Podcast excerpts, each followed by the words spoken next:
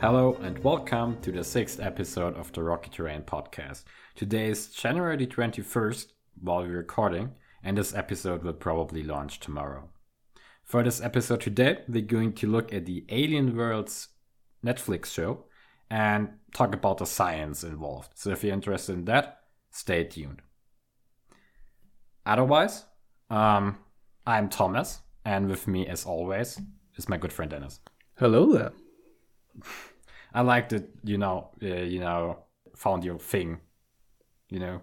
Yeah, I think so. Uh, I've always been an Obi Wan Obi Wan Kenobi guy, so yeah, maybe it'll it'll stick around. Another happy landing. I think I will stay with Hello and will come till I have something better. yeah. Okay. Yeah. Um it's now three weeks since we um, uploaded our last episode. Dennis, do you want to tell us why? Yeah, uh, actually, we planned to already record this episode last week, but I have, as I've already said uh, in the end of the year episode, uh, I've ordered a PC, uh, a brand new tower, at long last, uh, I decided to spend the money and get a good PC. And it was scheduled to arrive by the 19th or the 20th of January. And we decided to just delay this episode for a week because I am always doing the recording with my laptop and let's just say it doesn't really handle recording too well. Sometimes it's pretty tough for Thomas to uh, listen to my audio. um, for example, there is an about, I think, 1.2 second delay at the time currently. Yeah, it's it's always a bit problematic. That's why I always constantly talking right into you. Yeah, yeah. Most of the times I just cut smart, but that happens often. yeah, but but that was why we decided to just wait another week and just start relaunch our two week schedule uh, this week. But yeah, unfortunately the PC hasn't arrived yet. But we've decided to not wait yet another week and to just record today instead. Yeah. Um. Also, if you may have noticed or not, uh, our episodes were down and are now live again. Uh, we've encountered a problem, but we fixed it and we finally could re-upload it. Um, so yeah, that also happened. Yeah. Otherwise, let's get to I think like the main part of our, not the main part, but of our podcast, but our introduction part, which we still have no name for. The news section like in every other podcast. yeah, I always just tend to mark it as what's generic new. news section. Random things happening in our lives. That's also good. The um, randomness. So tell us about your random things happening in your life. yeah, um right now I um once again working at the collection of the Natural History Museum here in Münster. Uh, I my contract ended back in October, and now I've signed a new one for about nine months, and it's a collection job. I'm busy sorting mammal bones, uh, mammal bones, ice aged mammal bones, and honestly, I'm pretty happy to be out working again. We do have pretty strict restrictions in terms of uh, protecting ourselves. Uh, you know, everybody has to wear masks properly, of course, and we have to pay attention to spacing. Especially when we do our breaks, we have to really spread out all over the building. But I'm just happy to be back at the job. Uh, currently, otherwise, I have once again started reading papers, which I stopped during the two weeks from Christmas to New Year's Eve, New Year's Day. And already in 2021, some interesting things have been published. For example, one paper I read was about new evidence for cannibalism in Tyrannosaurid dinosaurs. And this is not something truly new in and of itself, but it's fascinating because evidence for cannibalism in these dinosaurs keeps coming up uh, time and time again. And tyrannosaurs aren't even the first carnivorous dinosaurs which have been reported to have been carnivorous. And how paleontologists can know this is by finding bones, in this case, tyrannosaur bones which have tooth marks on them, and by then trying to match these tooth marks to uh, the teeth of other predatory dinosaurs. And in this case, it shows that likely another tyrannosaurid has been at work. Um, a paper has been published about a new pterosaur bone from the, and I don't even know how to pronounce this name, the Kaiparowits Formation from the late Cretaceous, Cretaceous of uh, Grand Staircase Escalante National Monument in Utah, in the USA. Um, I haven't really read too much of that paper as of yet because uh, I haven't really had time so far.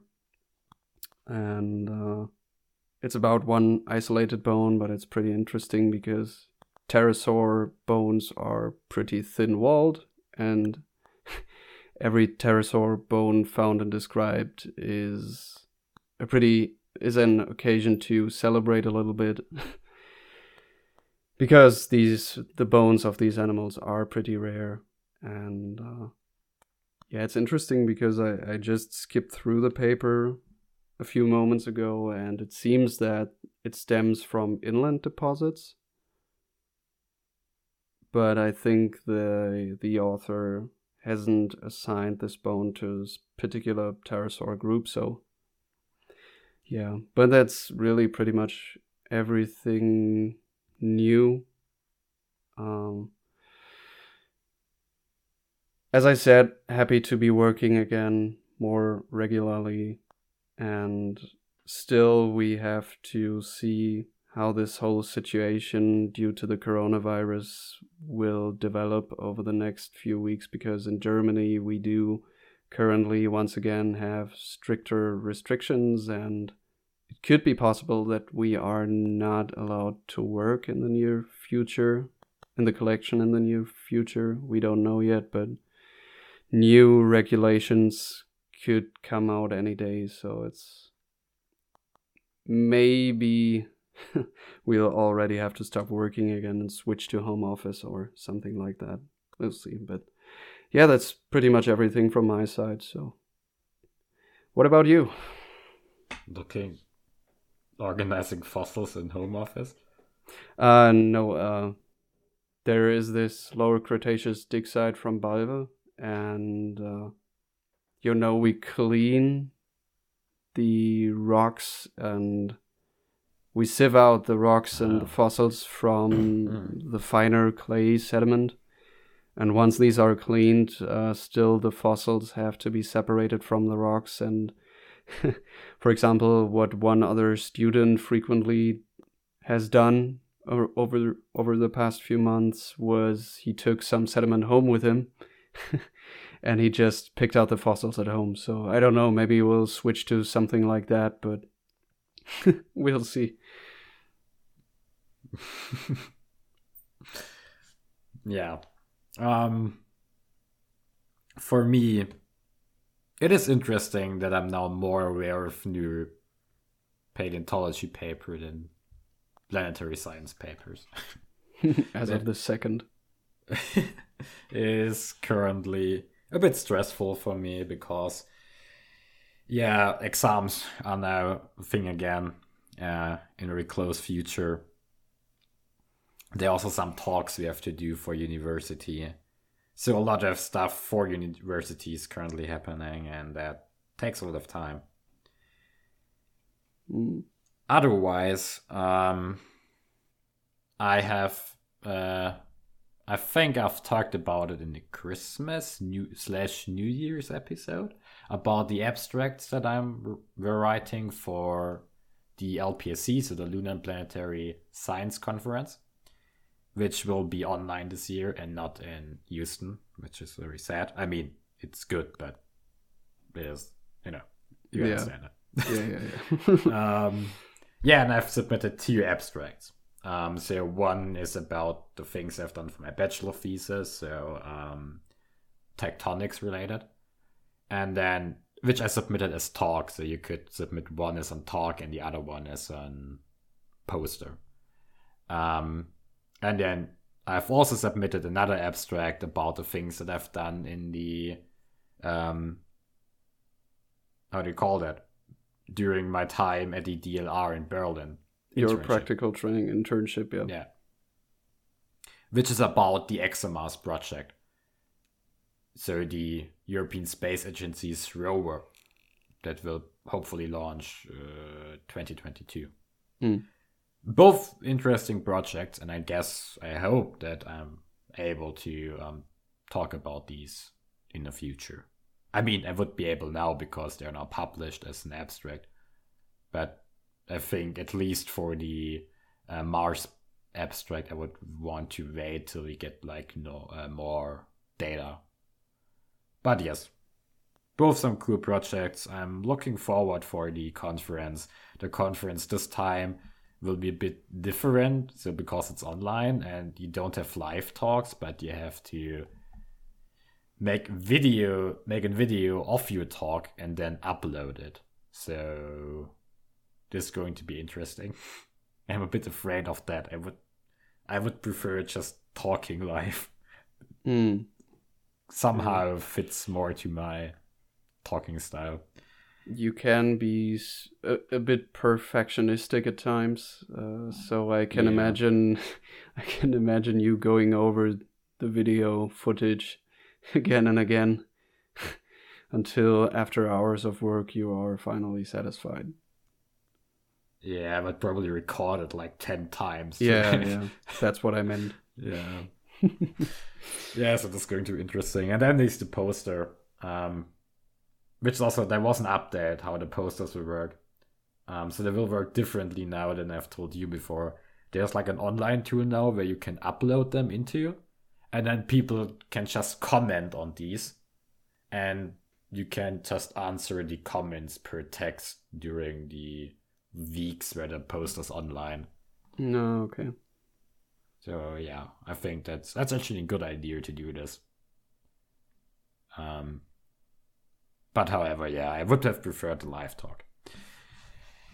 Anyway, um, is there anything more? Oh yeah, I got the grade for my bachelor thesis, um, which is a very good grade. I'm very happy about that.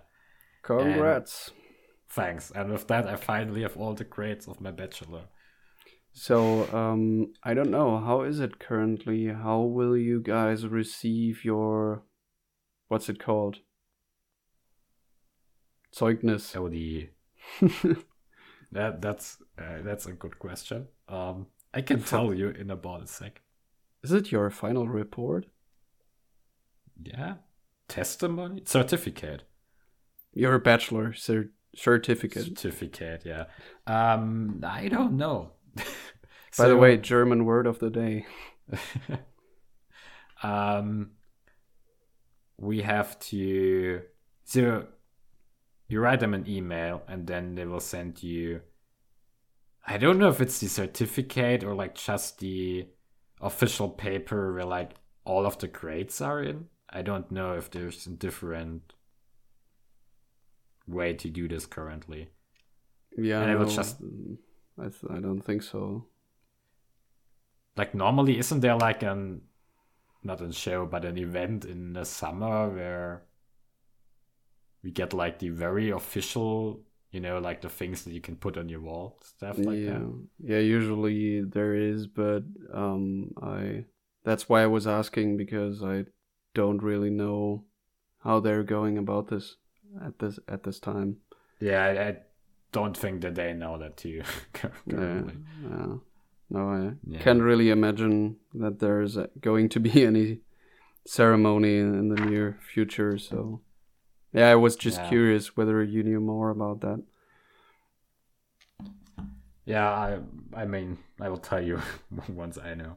Yeah. Um yes, I'm already doing my master classes and this is possible because there are some special regulations due to COVID.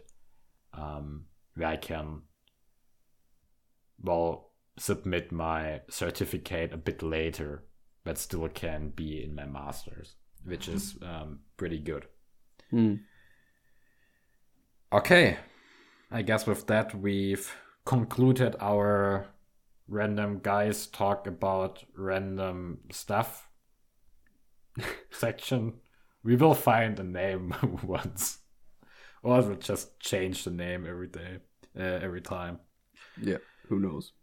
Okay, so we will now go into a break and then we will return with our main topic about the Alien Worlds TV show on Netflix.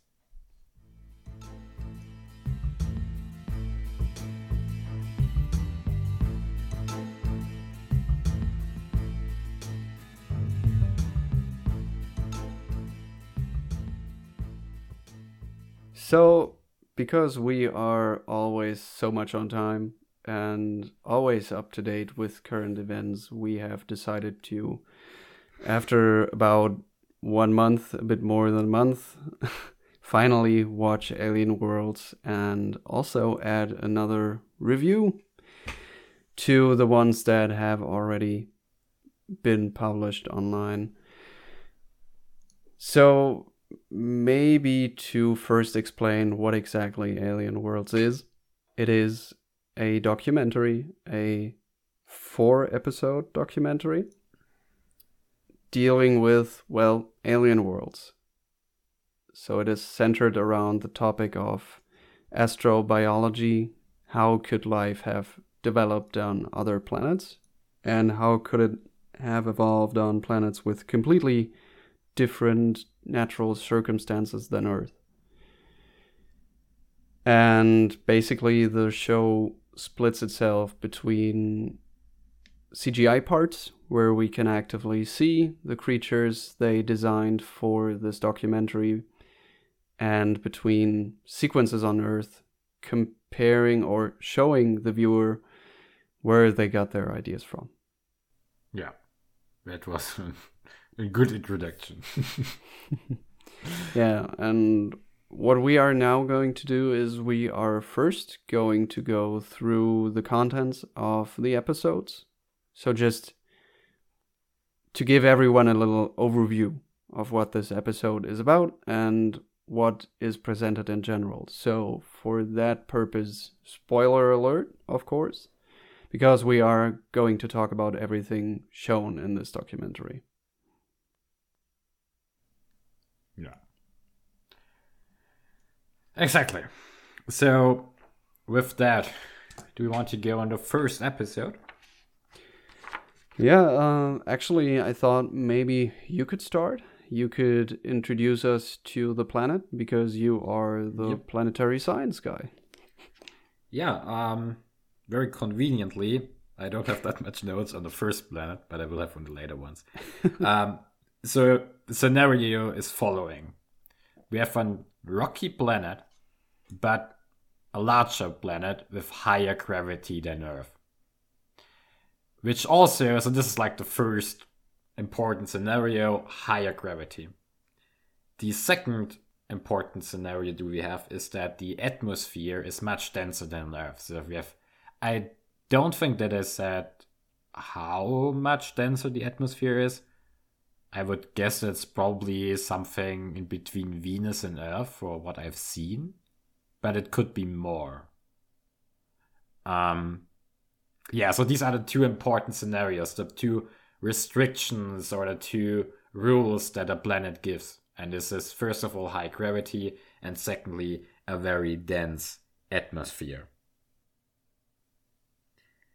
Yeah. Um, and with that, let's talk about the aliens here. yeah, so as Thomas has said, the basic premise here is that we have a denser atmosphere. The gravity on this planet is higher than on Earth, meaning everything is basically pulled towards the planet to a greater degree than on Earth. Everything would feel heavier, and also the different molecules of the air or of the atmosphere of this planet called Atlas. Um, they are pulled stronger towards the surface, so you have a thicker atmosphere. And this is where the first alien is introduced, which is the sky grazer, a big flying animal or animal like creature.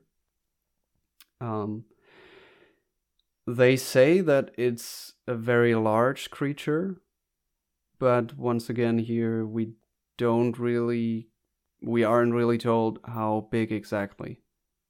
And uh, they have three or six wings, two big main wings, and two smaller ones in front and behind to steer themselves through the air to maneuver.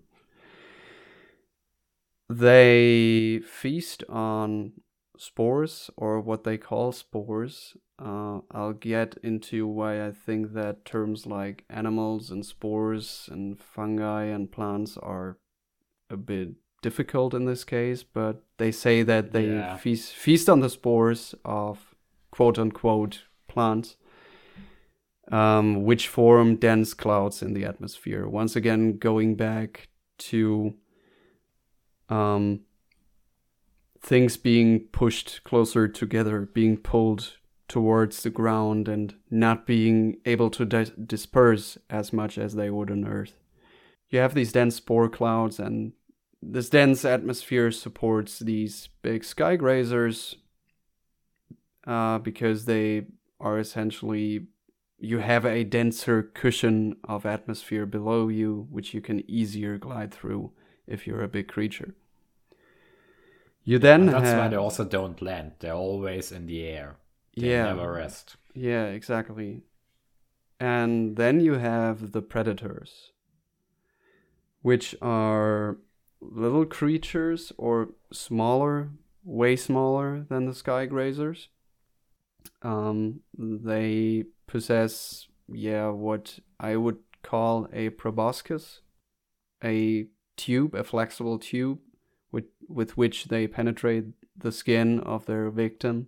They have two grasping claw or two arms with grasping claws on them, and on their back they have an inflatable sac where uh, they or close to which they house hydrogen producing bacteria. So at will they can inflate these sacs and float up into the atmosphere and they then fall down on the sky grazers, grasping on them and trying to force them to the ground. And then once they again, look a we, bit like small hot air balloons with arms. Yeah, yeah. Essentially, they and are... that's what I called them in my sketches. So most of the times I've I've written some weird stuff now, going through it again. And yeah. I kind of always give them weird names because I never um, understand their real names. I kind of always missed it. And it was like, what, what are they called again? And I, I had mean, to find like somewhere to describe them. Yeah, some of them have actual names, but some of them yeah. don't, I think. um, yeah, but there is a third creature involved, which are the scavengers, which are formless creatures living on the ground. Formless meaning they don't have anything anything really supporting their body inside them or outside them. They don't have something resembling a skeleton and they just engulf and devour, uh, devour everything they can find, basically. And in the end, this episode is centered around the topic of specialists versus generalists. So you have these very specialized creatures, the sky grazers, feasting on the spores in the atmosphere, having a very, very particular lifestyle. They're predators, which have very particular lifestyles.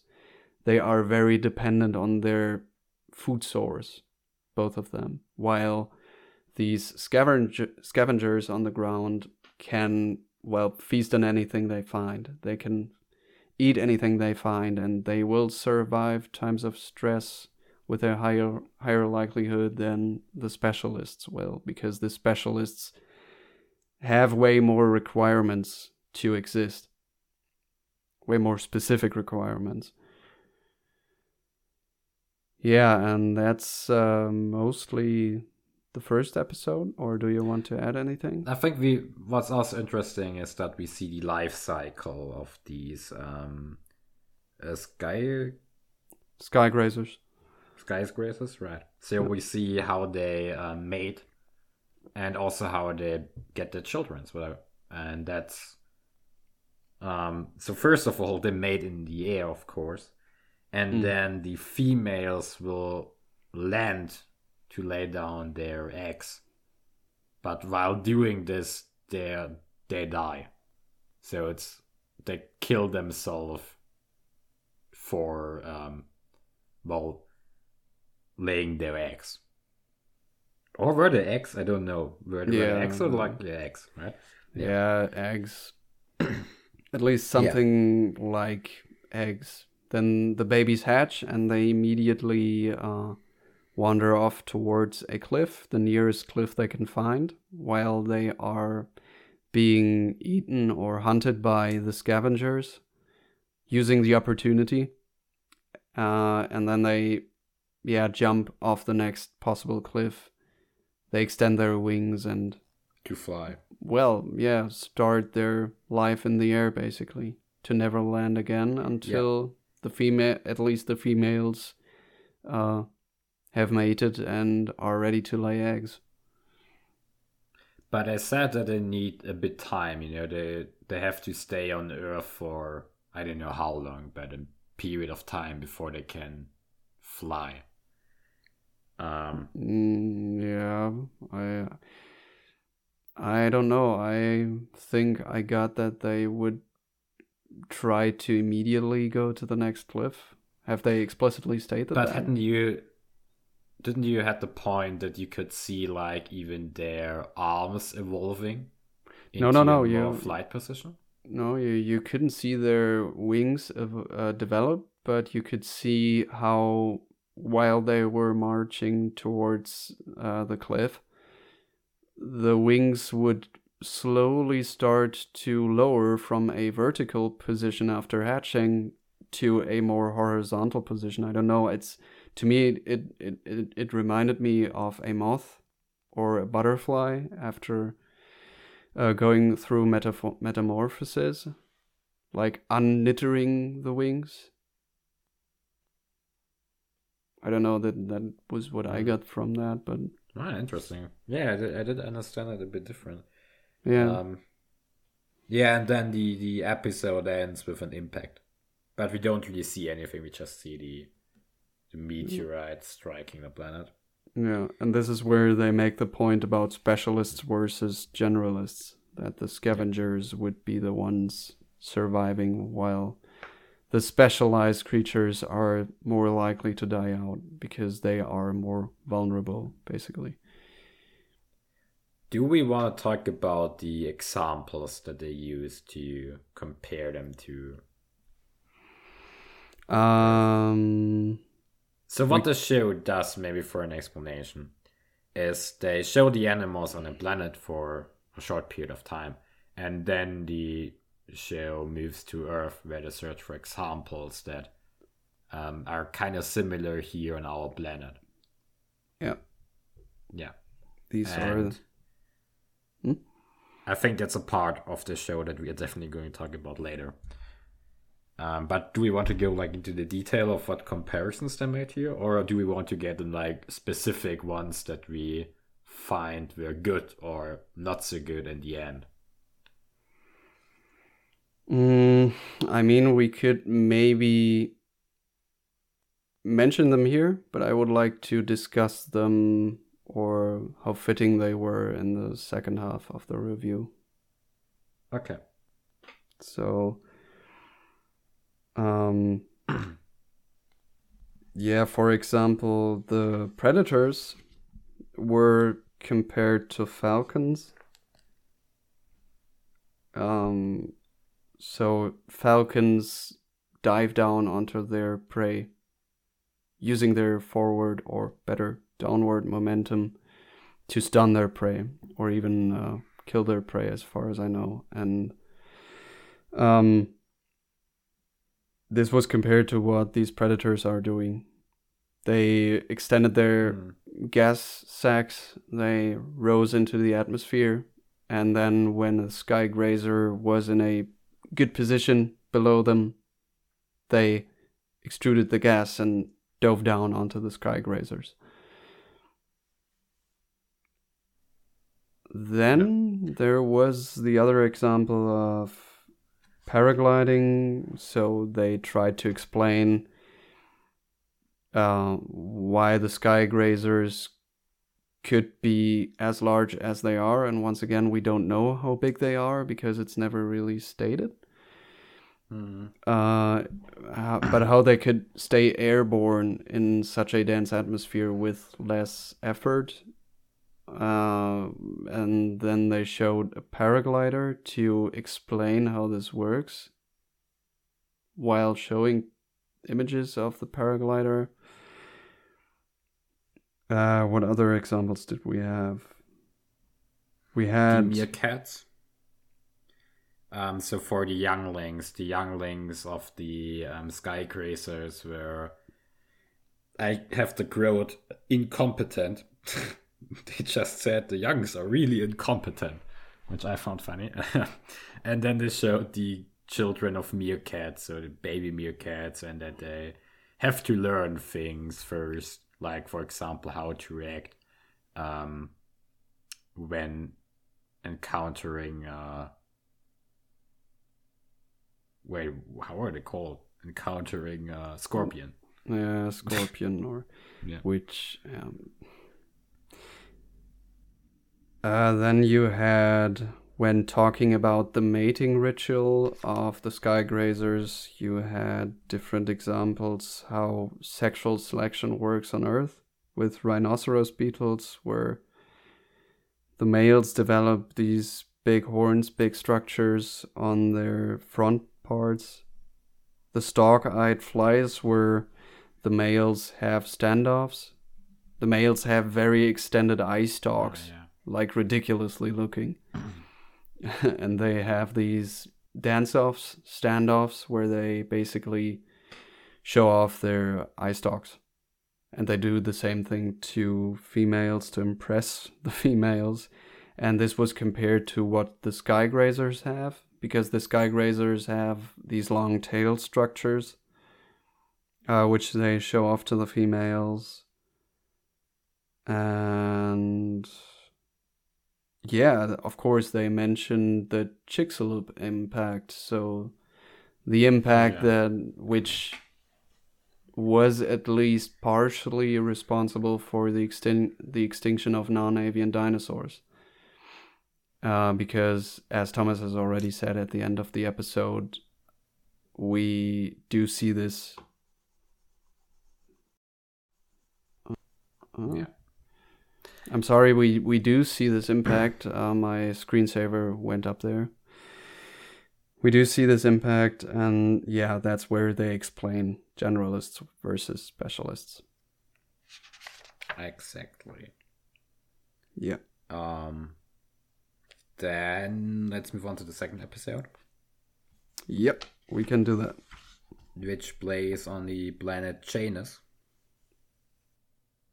Um, so the interesting thing about that planet is that it's gravitationally locked.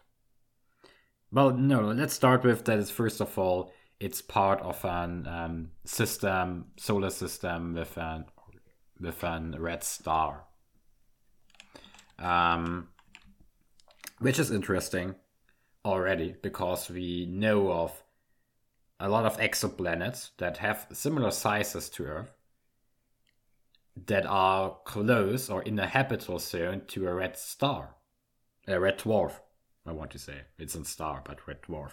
So that's interesting. It's a very plausible scenario, and a scenario that is a lot of thought about in planetary sciences, because there are in the habitable zones of these red dwarfs, but could life evolve there? Which is not very easy. Um, and it's okay if I go into a bit of detail here. It wouldn't take long. Oh yeah, of course. I would. I just wanted to ask why exactly that is. So. yeah. So first of all, the planet, um, the habitable zone of these stars is very close to their, um, like very close to them. That's just mm. because they have they put out less energy than like an than like our sun does, and that's why that the habitable zones, the zones where fluid water is able to exist on the surface, is uh, much closer to the star. And this first of all leads to a gravitational locking, which we also have in this scenario, and which is also going to be a big part of the show of the episode. So gravitational locking means that we always just the face, you know, the the planet is always facing the sun. Um, one side of the planet is always facing the sun. That's what I want to say. Like our moon, we always see the one side of our moon. Um, so that's interesting because one side will always get the energy of the star, which means it is pretty hot because it's also very close. And the other side is always in the dark, so it never gets sun. And it's very cold, therefore.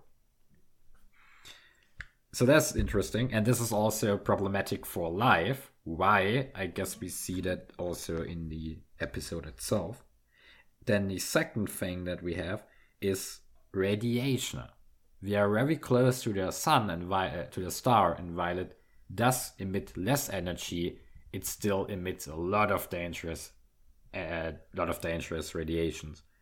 So this is always also a problem that is talked about when talking about habitable zones near these stars.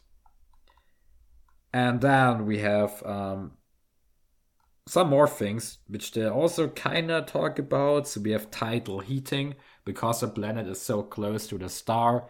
There are strong tidal forces will actually lead to volcanism in or hydrothermal activity not only due to the interior so the hot interior of the planet itself but also due to the tidal forces. Like we for example see on moons at jupiter or saturn.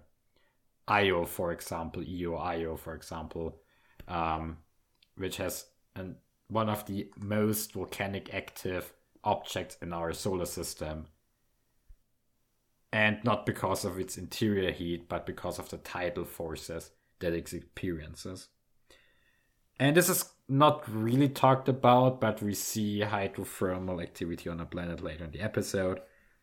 And then our next problem, which also makes life more difficult, are stellar variations.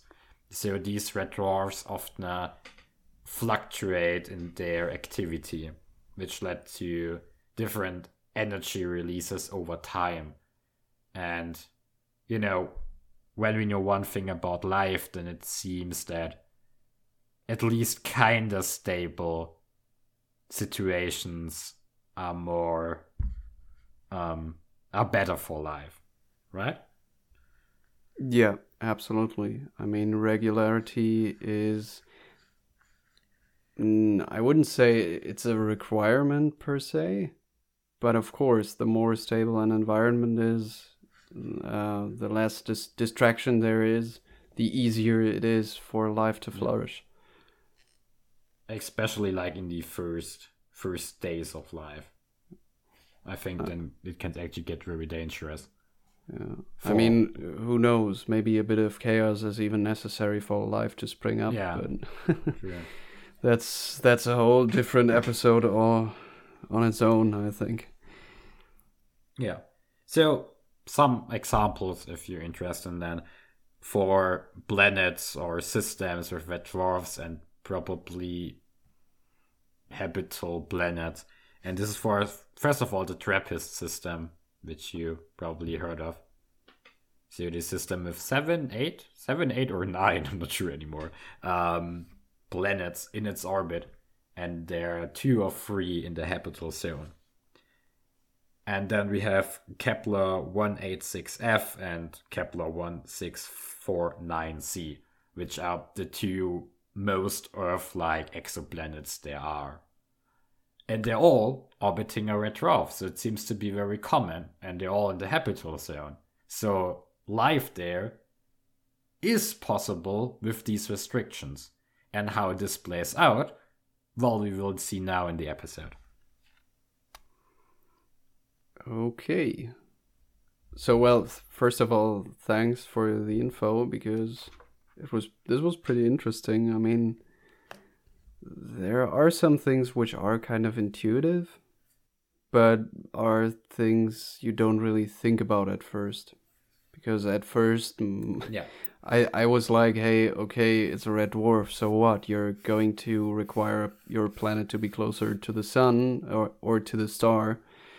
But I re- didn't really think about the consequences this would have, so pretty interesting.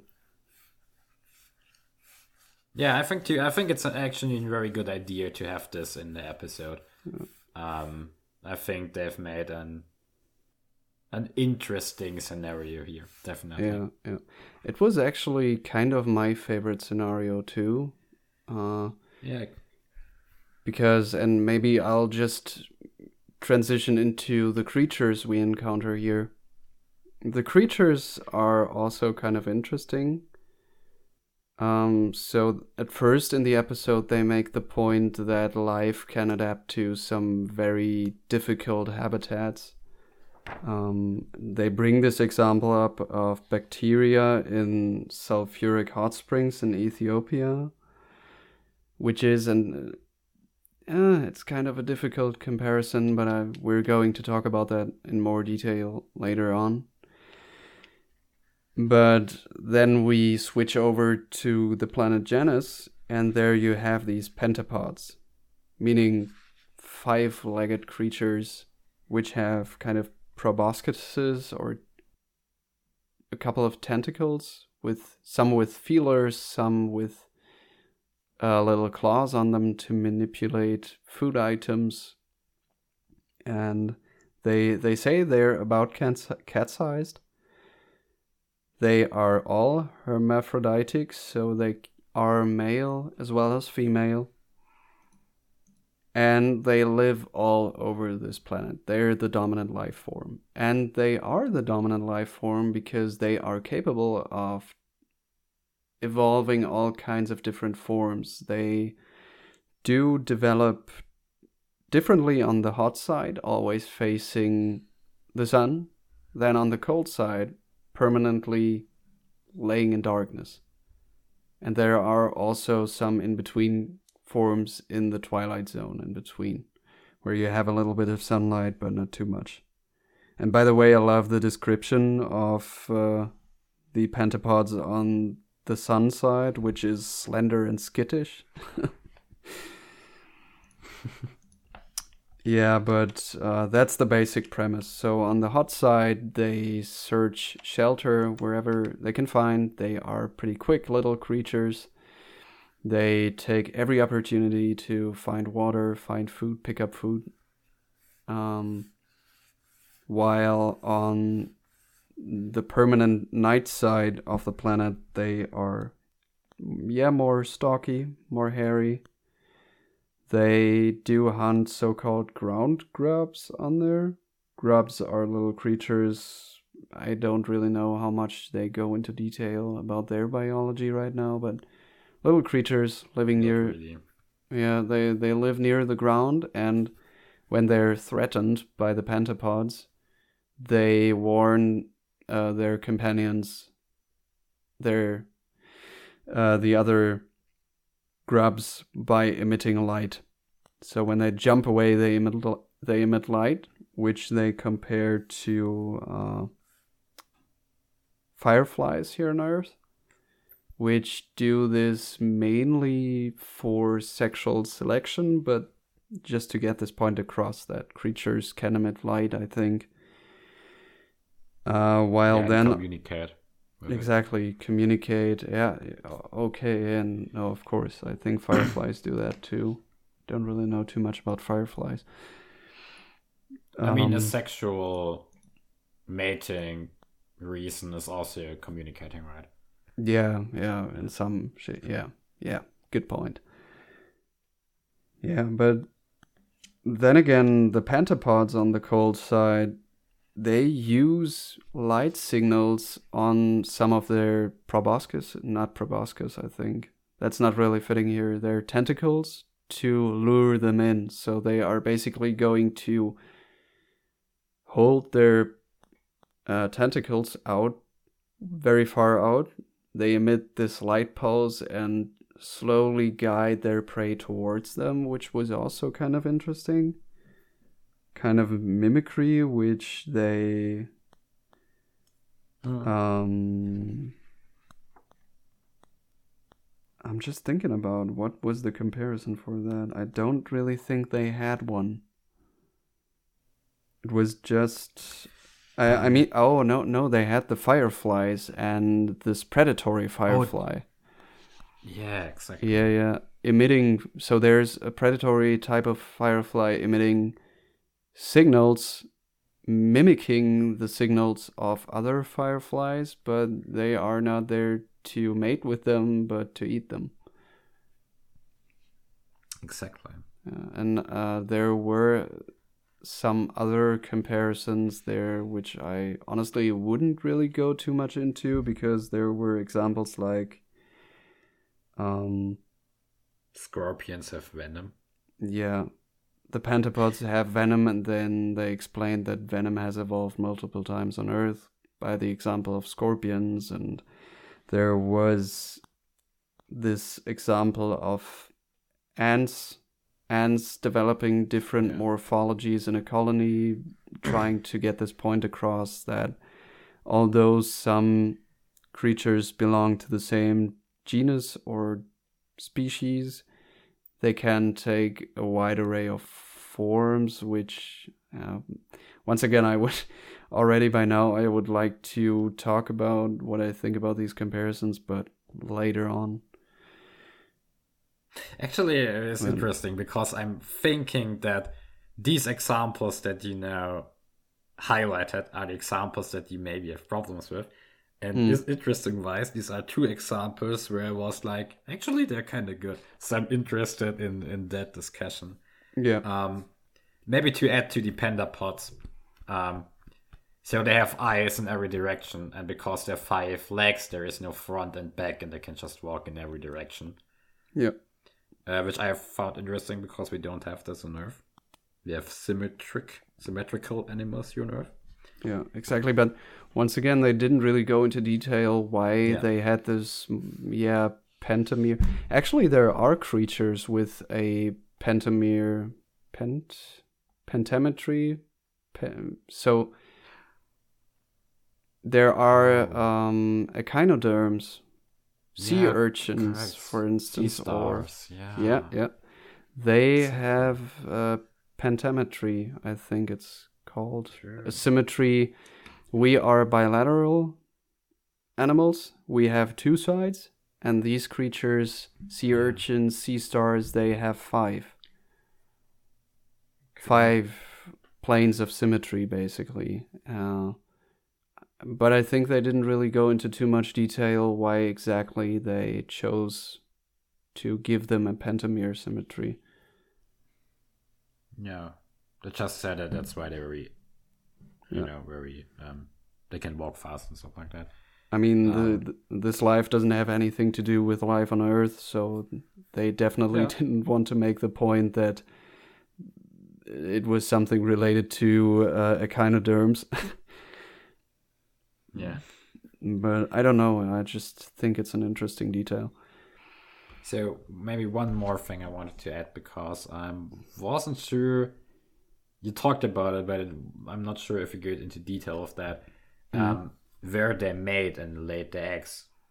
Yep, that's Yeah. the final thing I would now like to talk about because uh and once again this is something I didn't really understand in detail but they actually made so they live all over this planet as described but they mate only in the twilight zone where valleys formed and uh, they And the Twilight Zone is the sorry, the Twilight Zone is the Terminator, which means the you know the line where day and night meet. So Yeah. kind of like Twilight Zone, I think is a good word for that. But the the the word that you will find in literature is probably Terminator.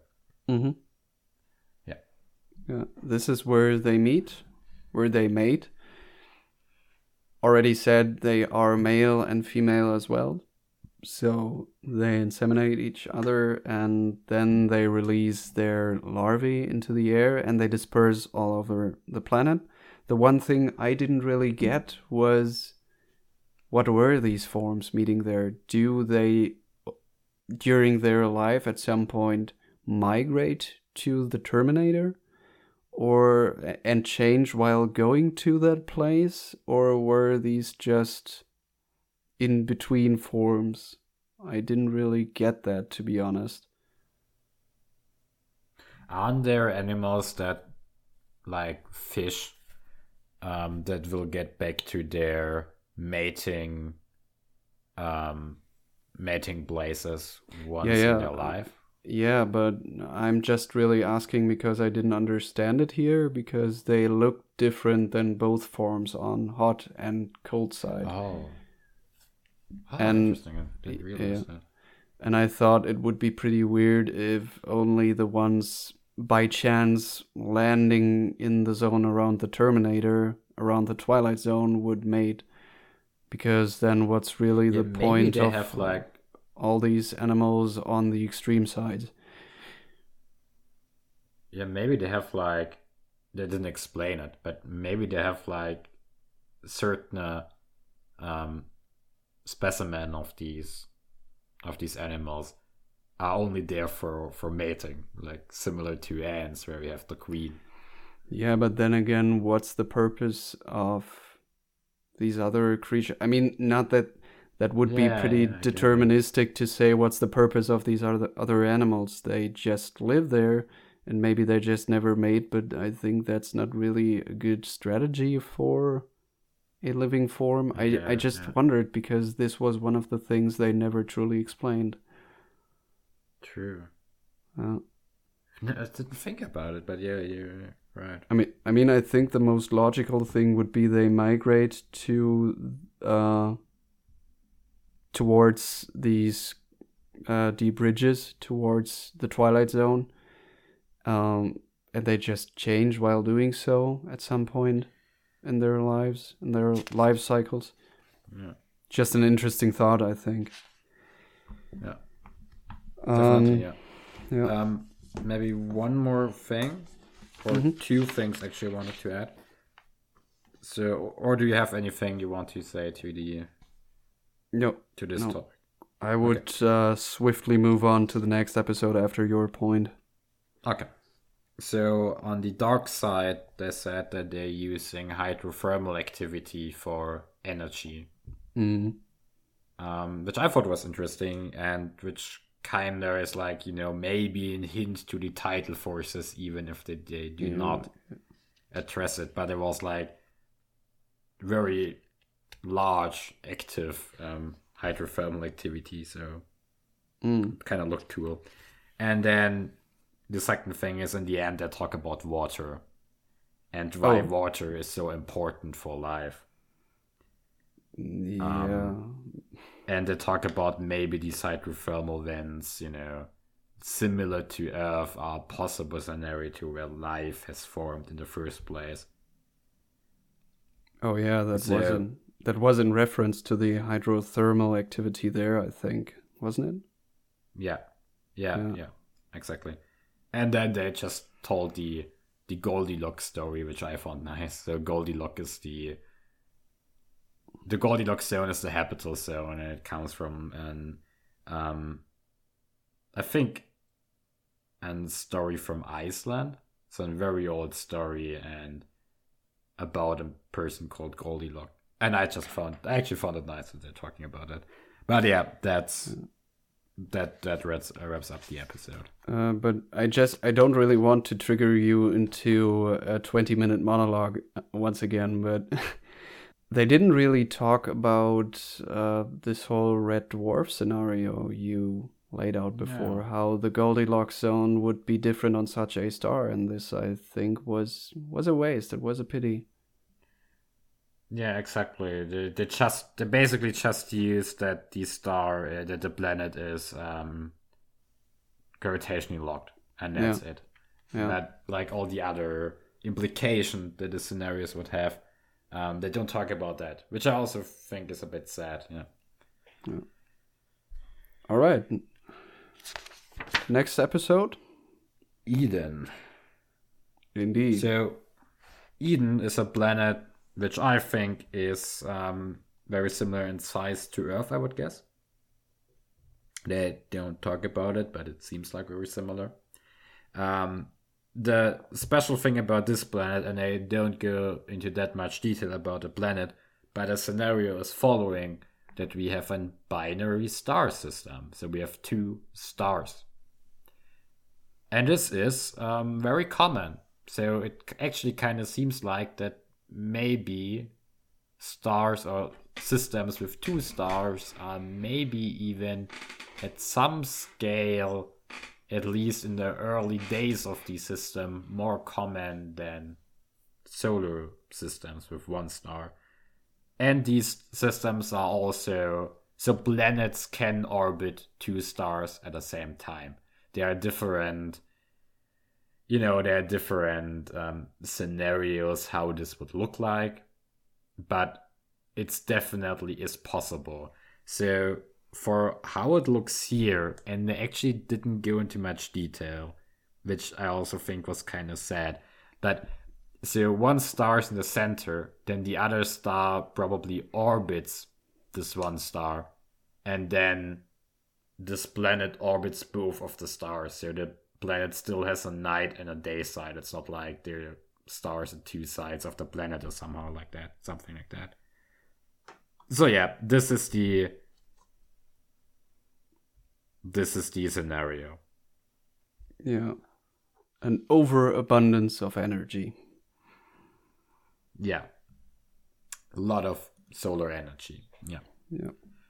And this is yeah, basically actually we discussed about this before the episode because we weren't really sure how exactly this was meant to translate to the planet because um there is nothing as special as has been shown or as on the nose as has been shown on the other planets like dense clouds of spores in episode 1 or this extreme cold and hot sides on in the in the second episode but yeah i think your point about the whole planet being covered in something kind of like a jungle would maybe make kind of sense because this seemed to be the case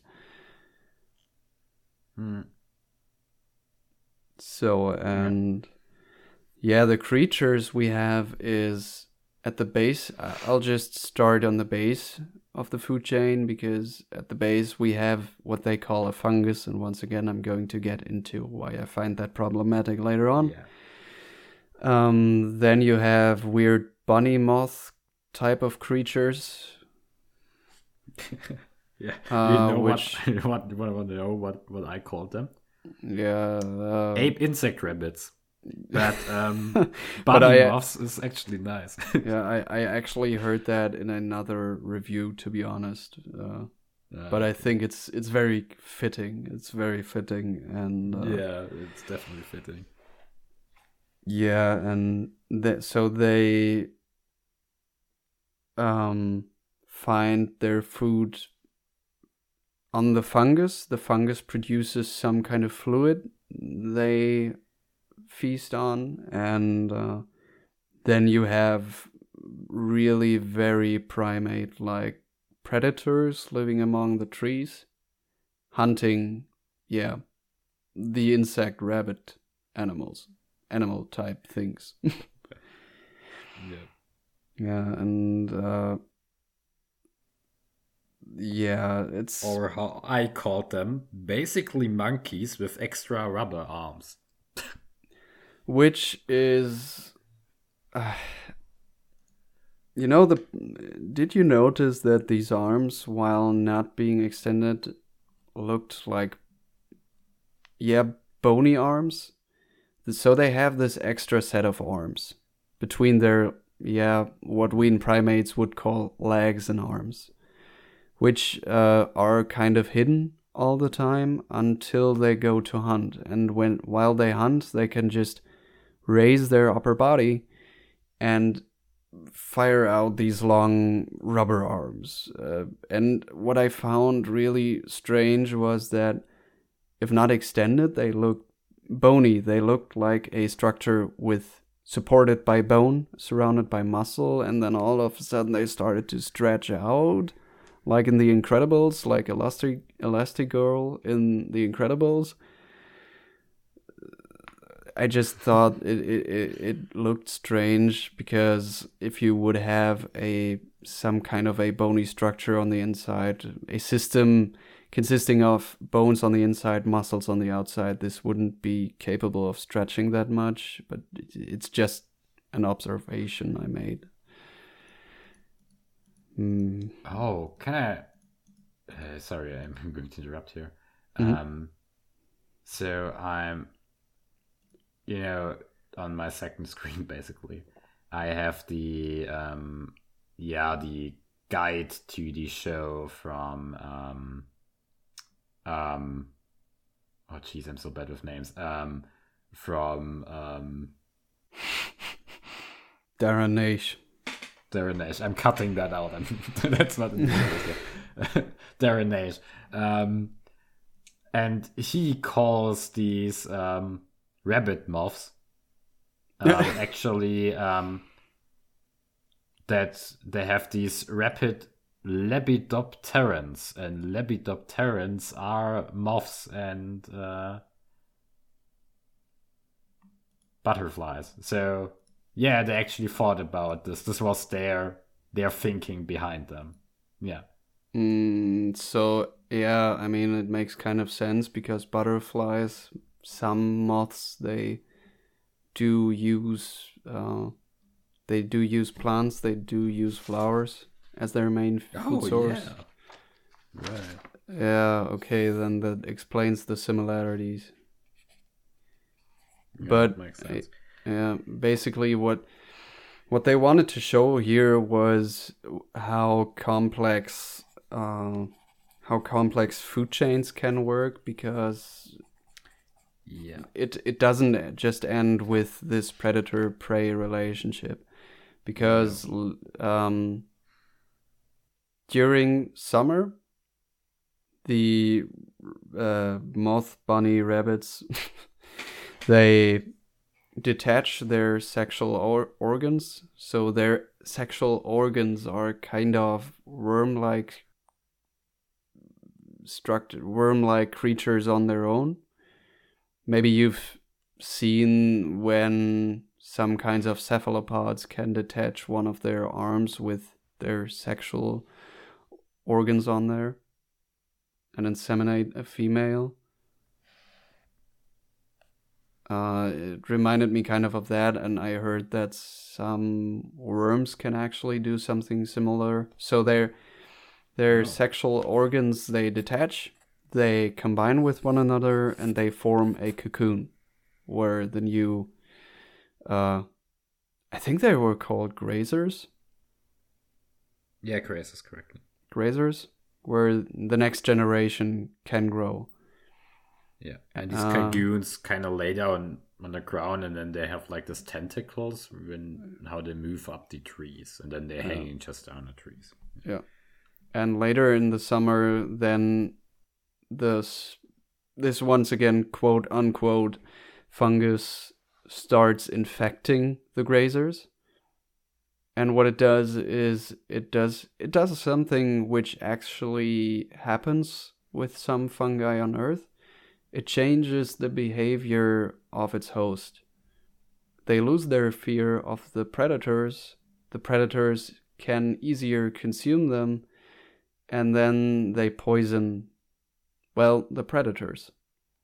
The fungus poisons the predators, and by that, it achieves that uh, it has a food source for a new fungus to grow, and on the other hand, it helps with dispersing.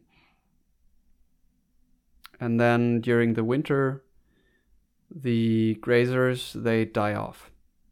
The adult grazers die off. The predators they move off for the winter, and as soon as the summer or spring arrives, the new grazers hatch from their cocoons and the cycle repeats. Yeah. That was Uh, actually a very complex cycle. And to be fair, I didn't really understand it at first. Um, yeah, but of course, the plan for the fungi was just to hatch new fungi, but this just seems so weird, complex. like this yeah, over so many steps. Yeah. Yeah, and I think it's I don't know. It, it was so strange because you would you I mean in nature nothing is de- deterministic in that sense. So it's not that oh an organism definitely has to develop away from a certain habit because it harms itself while doing that. Uh, in the case of the grazers, my f- usually you would think, hey, how would would they still consume these fungi if in the end they are responsible for them dying off, making them an easy meal? Yeah. But then again, so I, I still think it's it was weird because the grazers seem to have absolutely no defense against this.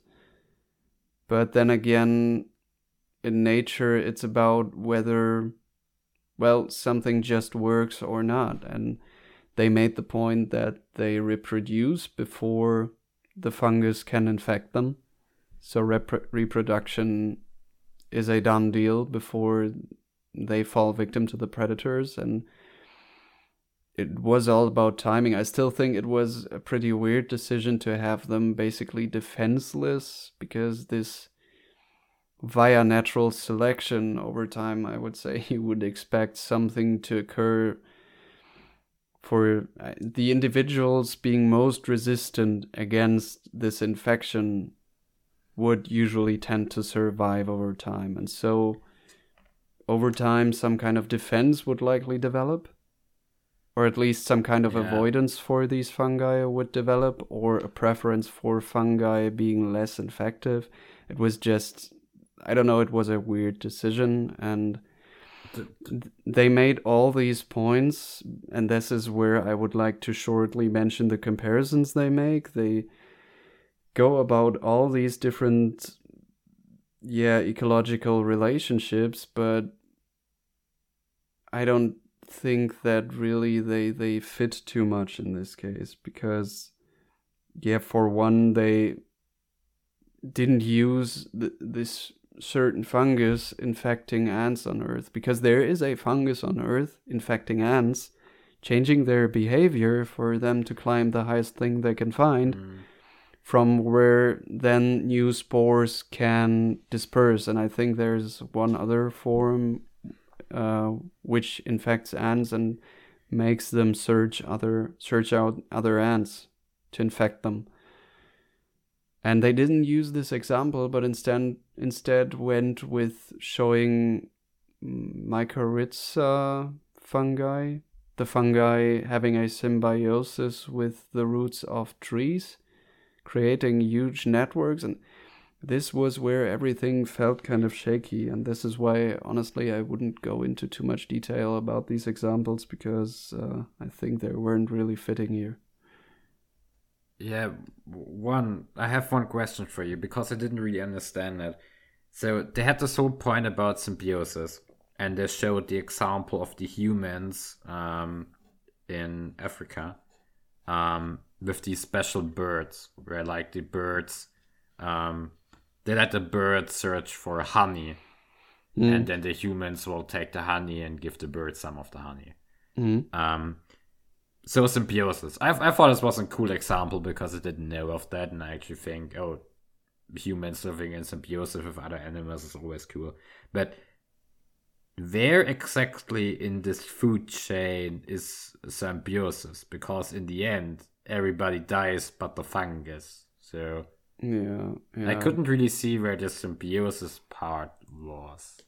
Yeah, that's that's also the thing that well, they made this point about there is a complex symbiosis, so a relationship everybody benefits from and yeah,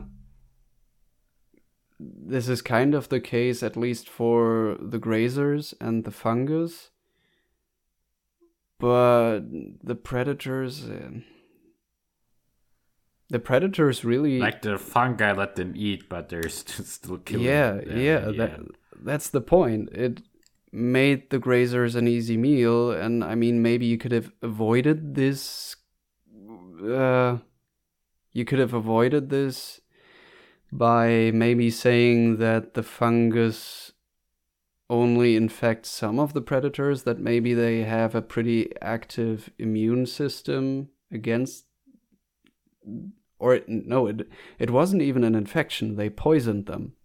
Yeah, maybe that they have- yeah maybe that some are resistant or most are pretty resistant to the poison or that not in all cases. That i i don't know. It's just uh, me trying to make sense but yeah in the end the predators they just lose. They have an easy meal but yeah they pay for it with their lives. So what's the point of having an easy meal?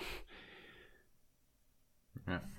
so yeah it was this episode was really very shaky for me and the comparisons they were pretty random i think. I think we will get also to this in our end.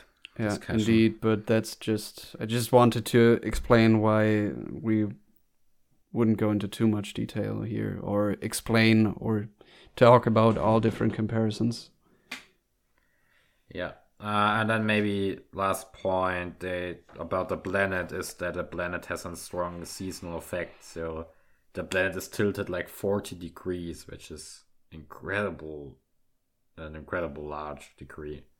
Um, So this would end up in a very strong seasonal effect. which we see Huh? huh? which we see Which we see. I mean, yes, but but no. you know what I mean? I mean, we they tell they say that there are seasons and like the you know the the life cycles based on the seasons, but it doesn't seem like there are large seasonal effects. Yeah, I mean, they showed it by telling us that, or by indicating that it becomes dark for long periods of time. And, mm, Yeah, it was just over jumped a bit, I thought. But yeah. Um okay. Next episode? final episode. Yeah. So nothing directly too much to say about the planet itself. It's called Terra, and the planet is probably very, very off like. We have a very similar scenario to our system, basically. Um, yeah, just just just want Yeah. to throw that in here. Uh, the only note I have for the basic scenario is basically Earth in 4.5 billion years. So Yeah. um, so the scenario is following the star is getting at the edge of his lifetime, which means that the radiation and the emitting of energy starts to grow. It gets um, higher. Um, this is interesting with stars because I think you would normally guess that the energy output will become less and less over time, but it actually is getting more and more over time. and then at some point the star will start to grow after I think near it depends on the star, but in this case it's at nine billion years. Um, and then once the star is growing, of course, the habitable zone will start to shift. In the case of Earth, this would be well, or in our solar system, this would be the case that Earth will lose its ability to host um, fluid water. So at one point in I think actually earlier than 9 billion years because this more gradual change. But in like the next two, maybe 3 billion years in our scenario, this in our Earth scenario, this what will end up in Earth not being able to um, possess any fluid water anymore. Up to the point of extreme where Earth could be swallowed by the sun. And this is the scenario here. The once habitable planet is not habitable anymore because the sun's intensity is growing. So the things that live on the planet, which are in this case um, actually a highly advanced civilization, has to move to another planet. And this is the story of this episode. Yeah. Uh, I think it was, on the grand scheme of things, way more philosophical than what the other episodes were because while at the other three episodes were mostly about speculative evolution and astrobiology, general basics of evolutionary theory in some respects. This one also was, it was pretty much what could happen to humanity one day if we we managed to survive long enough. And also, it tackled a lot of questions like how should we, yeah, how should we go about living in space? How should we go about our future in general, and this and that? And it was more philosophical than really speculative evolution, I think. And it was basically yeah, Hmm? uh, of of course, but I mean, talking about an advanced civilization fits into the concept of the show because the, it's an interesting question. How could an, another civilization live like? I mean, it's an it's a science a question about science, and I don't really know how you would do it in a non-philosophical way because it's so much more difficult than No, of course, but I. The thing is, I came for alien creature type things, uh, and I don't know. It was. This was the episode I think with the least really biological in, input. You know, I think for a show yeah centered around biology, this was. It, of course, it, we are a biological species. We this is going in, in some sense this is what biological beings could develop into because the aliens in this case weren't even physical beings anymore. Or they were but only their brains because their brains exist in yeah in tanks and they are fed glucose produced by plants so they have photosynthesizing plants and then robots carry the glucose over to the brains. The brains are individuals, but they are connected to one another and they basically act as one super organism. Um, and this could, I mean, if a life form manages to, well, still stay alive for long enough, this could be what biology could develop into in the future but i don't know. For me it was just it was any astron- astronomy documentary about humanity's future ever. No and yeah. Yeah. I i i, I mean I, I get what you say but i actually found it an, a cool idea to have this in the episode and this in the Mm. show. So I actually was not hyped about it but i thought that it was a cool idea so i think we can discuss this in the in like the overall discussion. I think this fits really nicely into I think our main discussion point, and this is Yeah. what this Yeah. show is all about in the first case. Yeah, but I don't know. I just really don't have too much to say here because it's they go about how they they gain energy, get their energy, and about the future of space travel and um, yeah, I mean, I can go into detail here. Um, so the scenarios following, their planet isn't habitable anymore, and that's why they want to move to another planet. So they put um, sent robots, robot, robot, what? Robots, robots, Jesus, they sent robots into space to an ice planet that is um, far away from the sun, and these robots and or an um, AI in the end is then terraforming this new ice planet into another habitable planet. And in the end, they're moving all away from their original host planet to this newer planet that they terraformed now. So they, you know, they- they go with the life cycle of the sun and then they have to well, move to another planet this is like the whole scenario. The the thing that I think is a bit confusing or was a bit confusing for me is that they live in these boxes. Why do they need a planet in the first place? You know, they could just stay in space. Yeah, yeah, yeah, yeah, yeah, yeah, yeah. Indeed, they terraform the new planet they're living on. Why the hell would they do that? For- yeah, for what? in boxes. Yeah, but on the other hand. But on the other hand, that's a point we both always keep coming back to, especially when exploring the human past. Sometimes we just do things because we can, and sometimes we just do them because we find them nice. And I mean, yeah, that's true. Just because they are very advanced, who maybe they still have a sense of beauty. I mean, we never get to or of aesthetics of maybe they just feel more at home. That's a really really good point. Yeah, and it, that's the that's really interesting uh, because this was exactly what I was thinking at first. but yeah, That's then again, point. yeah, intelligent beings think that- sometimes just do things. Yeah, I often think that we kind of try to.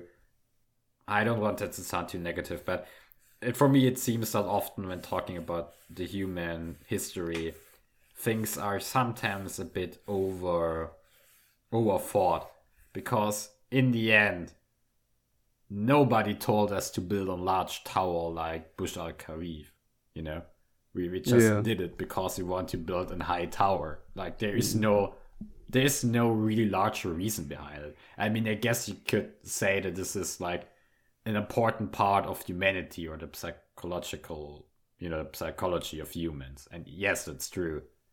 But there's like no large reason behind it. We don't try to do science with it or look at the stars or, you know, we, we just done it because why not? Yeah, I mean, why do we place carpets on the floor? Why do we Yeah. choose certain furniture because it makes us feel more at home and I mean often we tend to imagine future civilizations as these basically emotion ridden beings uh, just rationally thinking beings and this was kind of the vibe I was getting here at first at least. But then Yeah. again who knows? It's it's never explored but this was one of the most interesting details i think. This uh, it was just intended as this throwaway line yet yet they terraform the planet but i think it was way more interesting than they intended. Yeah, definitely. And then before we can get to the end discussion, uh, I guess two more things are interesting. So first of all, they explore the whole scenario. How would they get the energy? I mean, this is similar to the episodes before, but now on another scale. How does the civilization gets the energy? And they talk about solar energy here on Earth, and in their case, they're also using the solar energy with a Dyson sphere, basically. So an orbital constellation around their sun, which is getting the energy directly out of the sun. Um, then, oh, they had two more points quickly. Then they talk about the dangers of space travel, I guess. So this star has a high energy flux and is like shooting out solar radiation, which detro- destroys one of their ships. Which I thought, well, I guess they could have, you know, had an, Mm, some way to encounter that. I guess. yeah, they are super advanced, but they can't predict any kind of solar flares or Yeah, I mean, predicting them is probably Yeah, really difficult, yeah, but like, yeah, I just just noticed exactly. Uh, I just noticed it, but then again, super advanced civilization. Who yeah, knows? they could maybe protect, you know, protect them against it or anything. Yeah, And then the last point is, um, yeah, the I think the most philosophical point here, and this is like, how should we message aliens in the first place? And they, or should we message like us as humans, um, aliens in the first place? And they talk about the Arecibo message, which is a very famous message that we sent out of the Arecibo telescope. And then they've gone into this whole point, like this one, I think, physician, physicist. Ph- phys- every time, yeah, physicist. yeah, uh, about this one physicist who wants to send messages to space with the Arecibo message, uh, Arecibo telescope, and rest in pieces. yeah, I, I think this guy needs to search for a new plan. Well, just just to remind everyone who maybe doesn't know, the Arecibo uh, telescope collapsed a few weeks but, uh, back in December, I think, or November. yeah, Unfortunately, I think this discussion is always funny. I mean, they're always they're also talking about it later, but just in a small sentence. mm. We're discussing if we should message aliens, but I mean, we, we're doing it currently. We're sending out data all the time. So if you would like directly encode something into the data or just send out our radio data, in the end doesn't really change anything. They know we're here in the first place at Yeah. some point, or maybe not because nobody's out there where we need to us. But yeah, yeah, and then again, it doesn't really matter. and then again, space is super vast, yeah. and I think the chances of something arriving anywhere where a civilization might be uh, while we are still alive because chances are we are going to go extinct at some point um yeah they're pretty pretty pretty small i think Yeah. I always have this thought in my mind, which I think is nice. I mean, it isn't really practical, but it's kind of cool thought that, like, in some billion years, just some, or million years, just some random civilization gets our message, messages, and they just know, well, they're dead since long ago, probably, but ours, you know, our messages will be still out there, Yeah. traveling through space. and that's i honestly that's kind of a really kind of creepy feeling but then again on the other hand i Yeah. think a very very intriguing thought of yeah these radio beacons of our existence of our existence being out there for a long time after we're gone basically being out there for as long as the universe exists extending out and potentially one day telling something that we were here Yeah, it's like, exactly like you said. It, it's kind of creepy. Uh, you kind of get a shivering out of it, or like a weird feeling in your neck. But at the same time, it's so cool to think about. It's Yeah. like and cool creepiness. Yeah, yeah there's no need to immortalize ourselves because we've effectively already done so i mean these signals they do grow fainter over time don't they yeah, so yeah. yeah Probably also redshift. So I don't know for how long you're able to encode them. Yeah, but then again, immortality. Yeah. let's just let's just pretend that we have immortalized ourselves to feel comfy or something.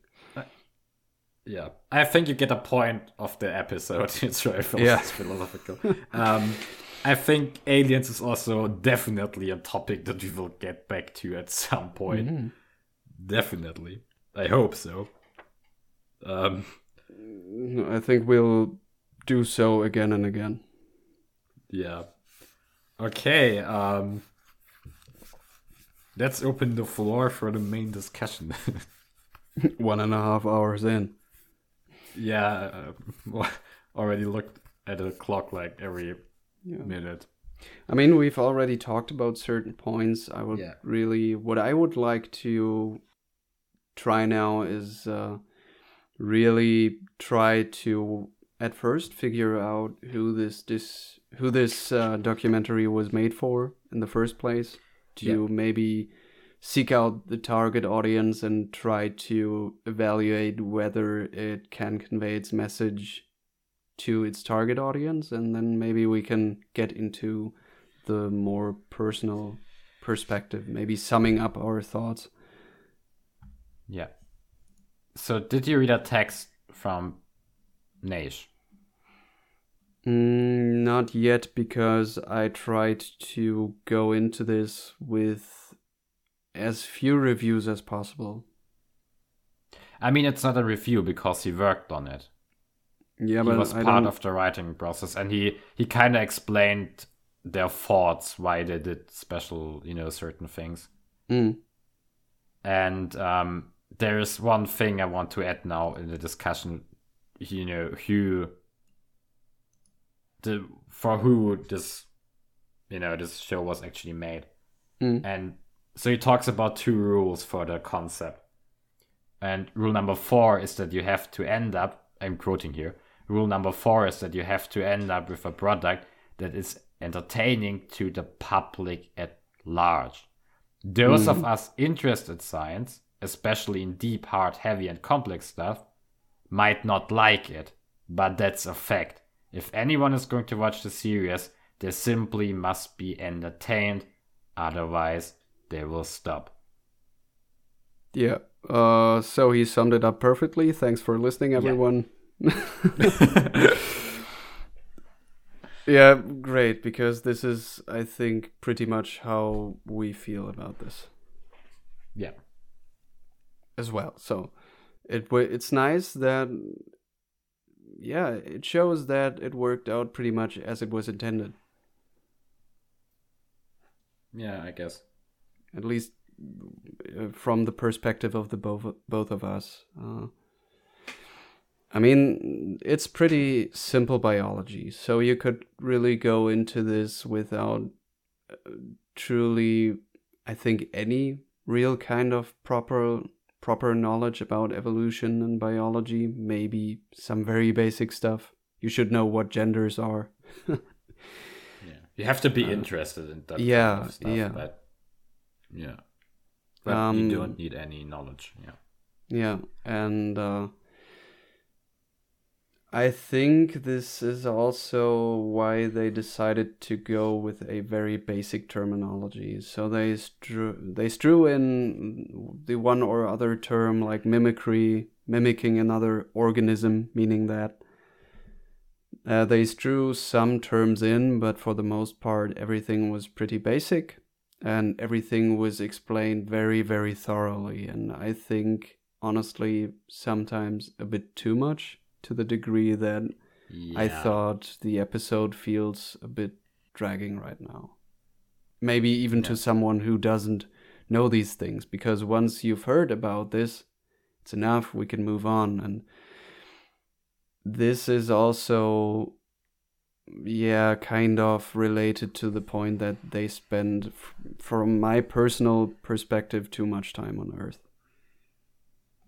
Yeah.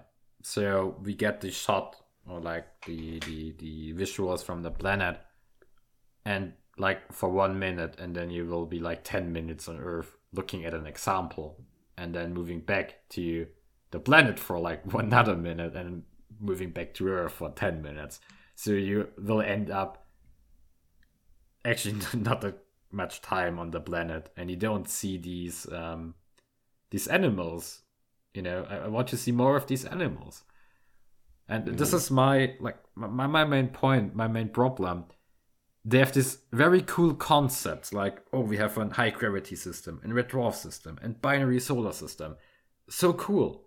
And then they have these cool animals, and I want to see these animals how they live, how they, you know, just how they interact with their with their nature. I want to see more of that. But you kind of end up seeing them not very often. yeah. Uh, I think, for me at least, the trailers just made me expect something this documentary really wasn't because I res- I expected something like uh, Alien Alien Planet this documentary where they actually set up a whole planet. They simu the, the scenario was that two space probes uh, would land there and just explore the planet. And you would just through their exploration of the planet follow them and explore the ecosystems of i think the planet was called darwin 4 something like yeah, that. Yeah i think so. Yeah.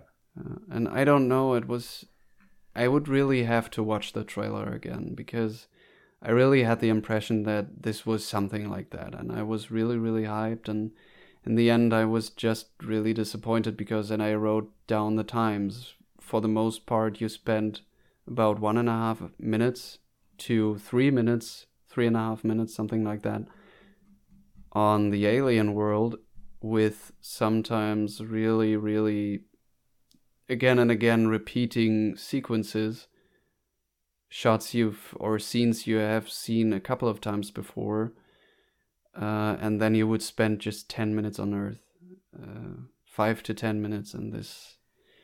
Yeah it didn't really work for me. I mean cgi is expensive but it's just unfortunate that from the trailer i really got something very different. I expected something very different yeah you can expect it kind of walking with dinosaurs but with aliens. Walking with aliens. Yeah. Um i mean you know the idea to compare it with earth i think is a good idea because in the end at least life would be in some way similar to earth because we encounter the same problems. You know the same things we have to overcome. Um so i think the idea with comparing it to earth isn't a good idea because you can catch people with that because you have this this key to reality to something we know. But just less less earth and, and more aliens would would have done it for me.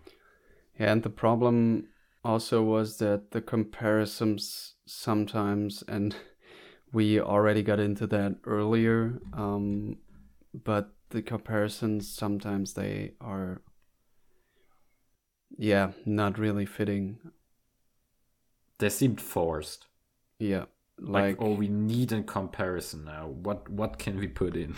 Yeah and I, I i had this weird feeling that the longer the series went on from episode to episode episode these examples would become more yeah disjointed more random and yeah as you said forced um i mean one thing was what I already talked about this example of, well, just not using fungi which actually infect and manipulate their host on Earth, but instead going with completely different, unrelated examples, and even examples not really fitting to that.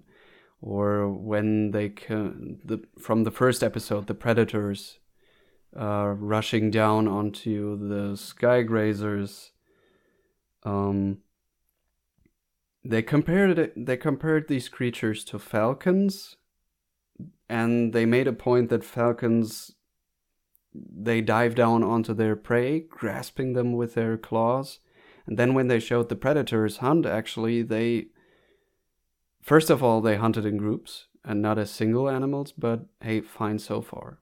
But then they didn't really seem to use their impact or anything or their for downward momentum. They just seemed to break to slow down just shy of the Skygrazer. Then they just held on to the Skygrazers with their claws and slowly just put their proboscises through these creatures' skin and tried to slow it down with the air sacs. They reinflated their air sacs and tried to slow the Skygrazer down and force it to the ground. And this, it's just, yeah, I get the point. They gain height and they seek for prey from up there and they then dive down onto them. But it, these are in detail two very different mechanisms or yeah, yeah the, I mean, in this case, maybe it's a bit nitpicky. I see that because they went, they they wanted the viewer to understand the very basics behind that, and the basics maybe in this case was they search prey from above and then they dive down yeah. onto their prey. Maybe, but as soon as you go into detail, problems arise. And especially in the third episode, these examples, they were pretty much random. You're talking about a planet with an overabundance of energy, and all of a sudden you're talking about hummingbirds on Earth, and yeah. They made this point maybe about nectar, plants and animals interacting, but I think they really didn't translate that onto the screen too much. Often I had this feeling that what they were trying to convey that that I didn't really get what they were trying to convey until really thinking about it. Until making mm. connections myself. Yeah. Yeah, I get it. I understand that. Um yeah, I actually think I don't add anything here because that just how I feel too. Um, at some certain points, uh, I think we've already seen that I thought a bit different about it, maybe, but I guess let's not go into detail because of time here. Just in general, I um, have the same thoughts about it. There maybe mm. at some certain certain points, I thought that these comparisons are fine, I guess, but for most of the parts, I'm agreeing with you here. Yeah. Um, then maybe I think we can cut it down very shortly. You already you also um, kind of talked about it before. Using words like fungus and animals mm. might be easy, but it's not a universal thing. These are like animals here, or like living things here on Earth are called and we probably would not call anything fungi on another mm. planet, right? Yeah, these are because... like, yeah, hmm? yeah. You can you can speak. Sorry. Yeah, I think this is going to be an episode. I don't really know how much speaking time I've got, but uh, I just feel bad because I've been talking so much. Um, uh, I I have the feeling that I didn't really let you talk for Ah, too, okay. Too I mean, I talked about the planets, right? uh, and I talked about in the end with with the uh, the last episode. Yeah, yeah, but that's the final thing I would also have mentioned in terms of really critical stuff. Um, of course, using these terms. Um, I mean, I get it because it's always easier to to just say it's an animal, it's some kind of plant, it's some kind of fungi. In the series, they use them as descriptive terms, but strictly speaking, these are not descriptive terms, these are systematic terms. And the way these terms work in biology is if you are a fungus, no matter how well evolved you are, no matter how maybe weird you have become over time, you do always remain a fungus. For one example, I always go back with is fish. We, the land vertebrates, have developed from from fish. So, technically speaking, we are all fish because just because you change a lot via evolution, you don't really, you never evolve out of a group. You are still part of that group. And this And this is is what- not becoming a bird just because it can fly. you know. exactly exactly. These are not descriptive terms. If you are an animal, it implies that you belong to the kingdom of Animalia.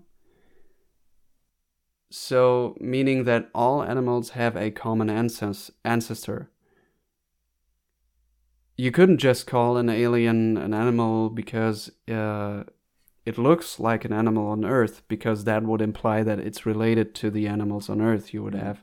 That's why I've tr- been trying to use terms like animal like creatures, because they Yeah. resemble these on Earth, but they are not. And okay, one final Exactly. thing, one final critical thing. Uh, fungi, plants, uh, really, this series focused a lot of, a lot on animal type creatures.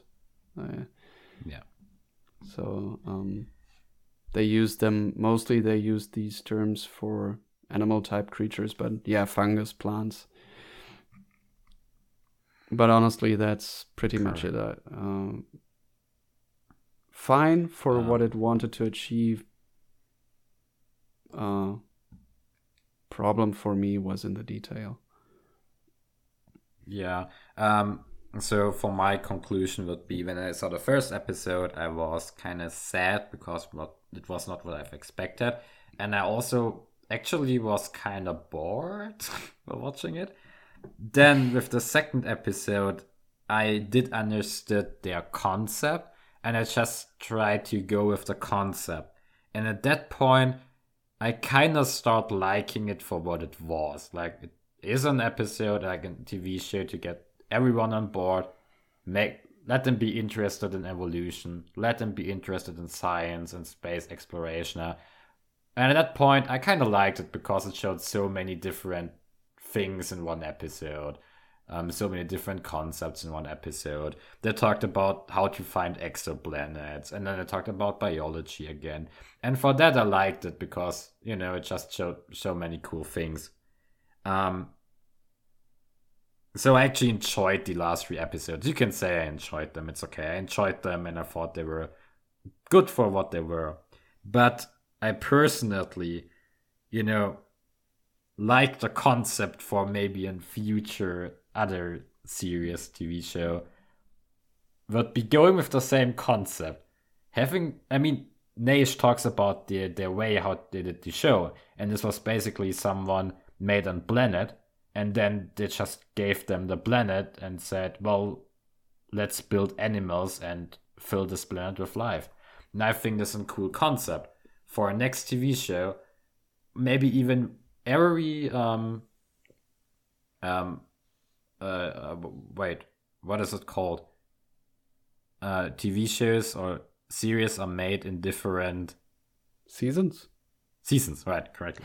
um, like one season, one planet, and then just show the life of the planet in detail. Show how they live. Show how they, you know, how they just interact with nature around them. Yeah. And then in the next season, go to the next planet. yeah, maybe that would be a way to kind of unify the general viewer who just just chimes in because he's heard of the series or he was just intrigued by the title, by the trailer. Um, and the ones who really want to go into a bit more detail. And I think this would be a, co- a good way to kind of try and attempt or to satisfy both kinds of viewers, maybe. Yeah, but I guess yeah, it's a question of money. Yeah, yeah, And- exactly. CGI is really expensive. Yeah, and then it- and it- probably, you know, And it doing this is prob sorry, doing this is probably kind of risky because you're doing a whole season on one planet, and if the show you know doesn't work financially, yeah. then yeah, I mean, it's Netflix. I would say they have a good budget, and I want to I want to point out this was pretty good CGI. So this wasn't. yeah, Nah, I think that was why it was cut so short because it certainly was expensive. Um, Definitely, and, yes. And that's also a question of personal taste, I think. But I would honestly even willingly sacrifice some of that CGI quality for more content. Yeah, what I thought was it was a bit too much CGI. You know, you have Earth. I mean, sure, we have different plants and stuff on Earth, but then use just rocks and mm. try to build the CGI around on real footage. Um, in that case, you would end up with much less. I mean, I'm not an expert on that, but I think less CGI could have actually helped maybe the looks and maybe, but it looked good, but maybe it could yeah. have even made it more better and it could end up using less money. But I don't know.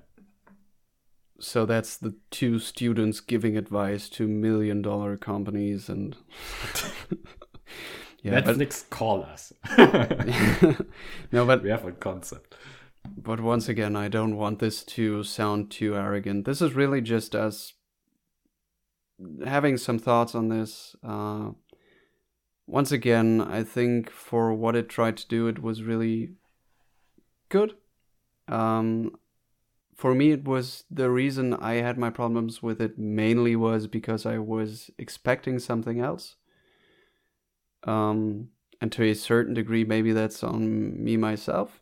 So yeah, I don't know. It's I mean, I mean, I'm the biology nerd, so I am more in the category of people who always wish for something more and ah, they could have put this in and that in. But I know that it just doesn't work that way, and that you need to pay attention to everyone and keep everyone involved. Mostly meaning the general audience, and for that you need, yeah, as stated before, entertainment. Yeah that's just like our point of view looking at the series um and it's yeah for that matter just you know our opinion from our point of view and as we said different people would probably react differently to that show. There was also a lot of good um i saw like it was mixed. Some people have like i guess the same problems that we had but there were many people that really liked it so yeah. Yeah yeah. Especially the more casual viewers like for example my stepdad he's very much interested in natural sciences more astronomy and such but i think he really enjoyed it. And he's not too much into biology.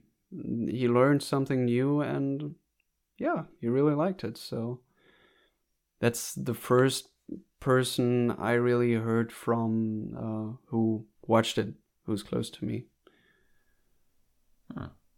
Cool.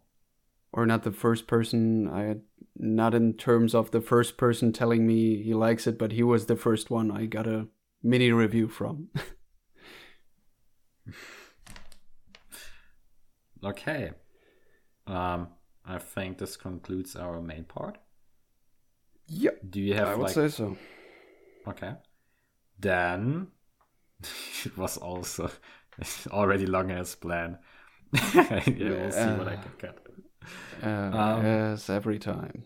Yes, every time. So, thanks for listening. If you stayed for such a long time, um, we will hear each other in the next podcast in two weeks, which oh, will be if everything stays as planned um, about Mount St. Helens. Correct. Exactly. So we decided to do this episode after we reviewed Dante's Peak in the at the end of last year. And uh, at first we thought about maybe making this episode 5 to get it closer to the Dante's Peak review, but yeah, we really wanted to uh, offer our thoughts on Alien Worlds because it was uh, it's a recent new topic and a recent new, a new documentary so we wanted to get this one in at first.